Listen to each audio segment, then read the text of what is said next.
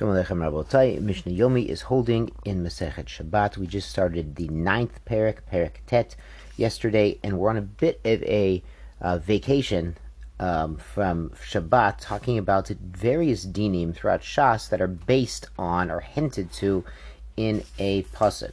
So now we're holding on Mishnah Gimel.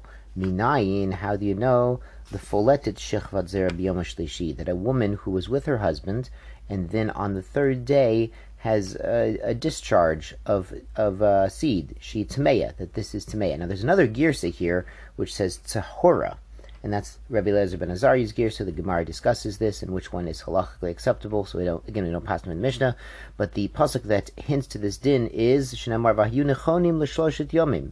Be ready on the third day. And the pasuk continues, Altik Shalisha. So this is in Shemos, in the 19th chapter of Shemos, when Moshe is telling the people to get ready for Matan Torah, and we wanted not just the men, but also the women to be fully ritually pure for that event. So if there was a discharge of something that was still considered Shechvat Zera, because it still had the power to fertilize during the first three days, then it would render the women Tameot, and uh, wouldn't be as gishmak a Kabbalas Torah at Har Sinai. So Moshe warned the people uh, to avoid situations that would come into a potential tuma problem later.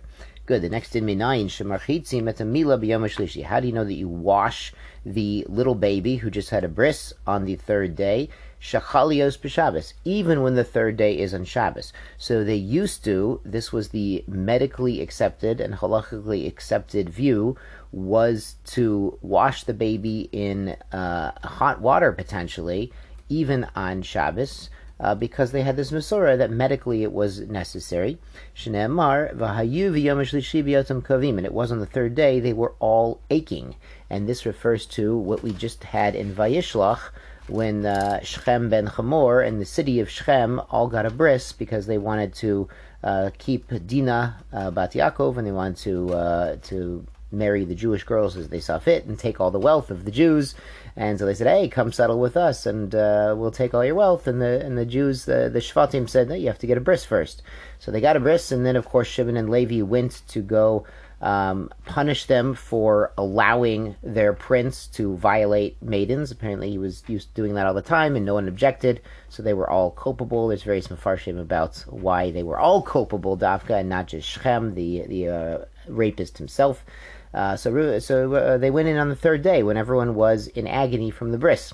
There's a discussion in the Gemara: is this davka the third day is the worst, or even the first and second day? We might be mechalol Shabbos to warm up water and wash the baby, or not. So it's a discussion there. But lamaisa, medical uh, science and understanding and halachic understanding of medical reality has changed.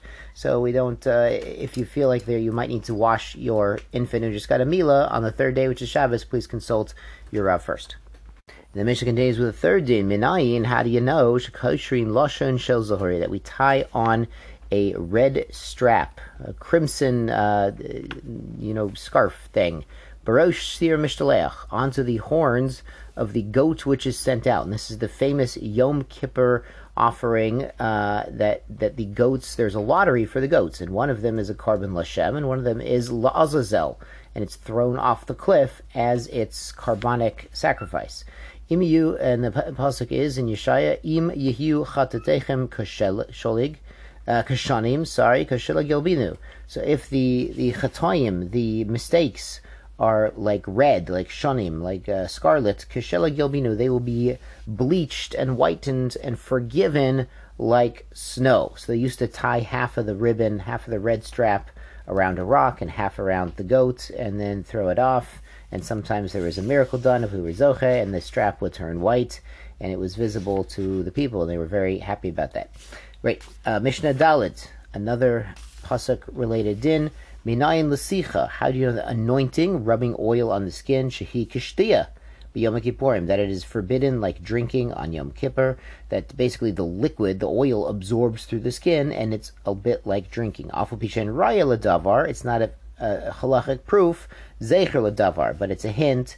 Shnemar it says in Tehillim 109, v'tavo chamayim bekirbo, may it come like water into his insides, ukashemin be'atzmotav, like like oil into his bones.